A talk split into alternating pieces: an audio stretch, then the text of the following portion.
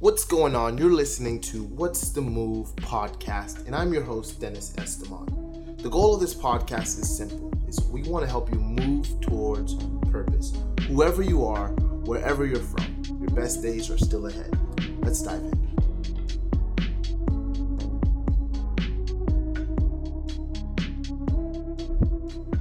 It's some pretty interesting times that we are living in right now. If you're listening to this, you probably heard of the COVID 19 corona virus. And, and I think it's interesting to see the response from all of the people across the world on social media, the news stations, um, even in my own home. Um, and let me quickly say this whoever told my mom that the an onion will help solve this corona issue, we got to talk because um, the past few days, my mother has been going around the house cutting up onions and putting it in different places, believing that it helps prevent sickness. So whoever told her that, um, we got to talk. But but so we all have these pretty interesting ideas of what we think can, you know, solve the problem, what we think started the problem. Um, and, and if you don't know too much about the COVID 19 virus, it's a coronavirus um, that uses RNA instead of DNA. So, so in the virus, it's covered in spikes, and those spikes is what's called the corona. Um, and I guess what happened is that scientists didn't know about this. So there there are six other viruses, coronaviruses specifically, but usually only seen in animals. But scientists found this new one called the COVID nineteen this past December and it's a virus that mainly affects your lungs and your respiratory system. I'm not going to go into further detail because I don't think you care really much about where it came from, but I do think that you care where it's going. And, and the thing that's interesting to me about this virus, it's that I, I believe it's it's different. It, it's like something that we haven't really seen before. And the reason why I say this virus is different is because that that there's really no immunity, not from what you had or what you have. Um, so what it does, it, it, it pulls people on the same page. So it's so it's not like the flu that if you had the flu prior in the past and you're good, like you don't have to worry about anything. No, like like it it, it has or can have an effect on all of us.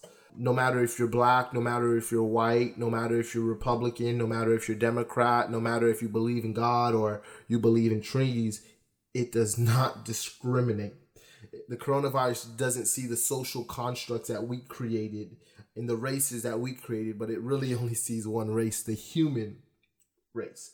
So there's really nothing right now that people think that they can do. That's not necessarily true, but um, I believe what's happening is a lot of us we're being overwhelmed with fear. We're scared. Um, we really don't know what's going to happen. We don't know um, really what we can do besides you know washing our hands and and I find it hilarious how the CDC you know is telling people you know wash your hands and people are like no I'm gonna go buy toilet paper. Um, the CDC says use hand sanitizer. They're like I'm getting more toilet paper. The CDC says avoid close contact, and we say we need more toilet paper. So I don't get it. But really, today I want to talk about just some of the things that I've noticed. I'm gonna have a part two to this episode, but but I really just want to focus on one or two things that I I've, I've really observed from everything that's happening. Uh, the first thing that I notice is that oftentimes as human beings, we tend to focus on the wrong things. So right now, my family is glued to the TV watching these news reports, and as they're watching these news reports, I can tell that they're really just taking in information. And as they take in this information, they're just becoming more fearful and more anxious over things that they cannot control. And see, with all the tips that the CDC has put out, I believe really what they're saying is focus on the things that you can control. Today I was reading this article and I, and I love the way this article puts it. This article said Incredible change happens in your life when you decide to take control of what you do have power over instead of craving control over what you don't. I'll give you an example. A person can control how they show up in relationships, but they cannot control what people think of them. In the same way, you can put time and effort into preparing for a job interview, but you can't control whether you get the job or not. So, in all of these situations, what we see is that we can influence the outcomes, but we can't control them. And I really believe that's the goal of this phrase that we've been hearing recently of social dis- distancing. And really, the goal is to just break the chain of transmission by preventing infected people from coming in close contact with those who are healthy. But but the tricky part about the virus is that you don't really know who's infected yet or who's not because you can contract the virus, but scientists will say that it takes up to 24 days before you even really show symptoms. So again, we really don't know.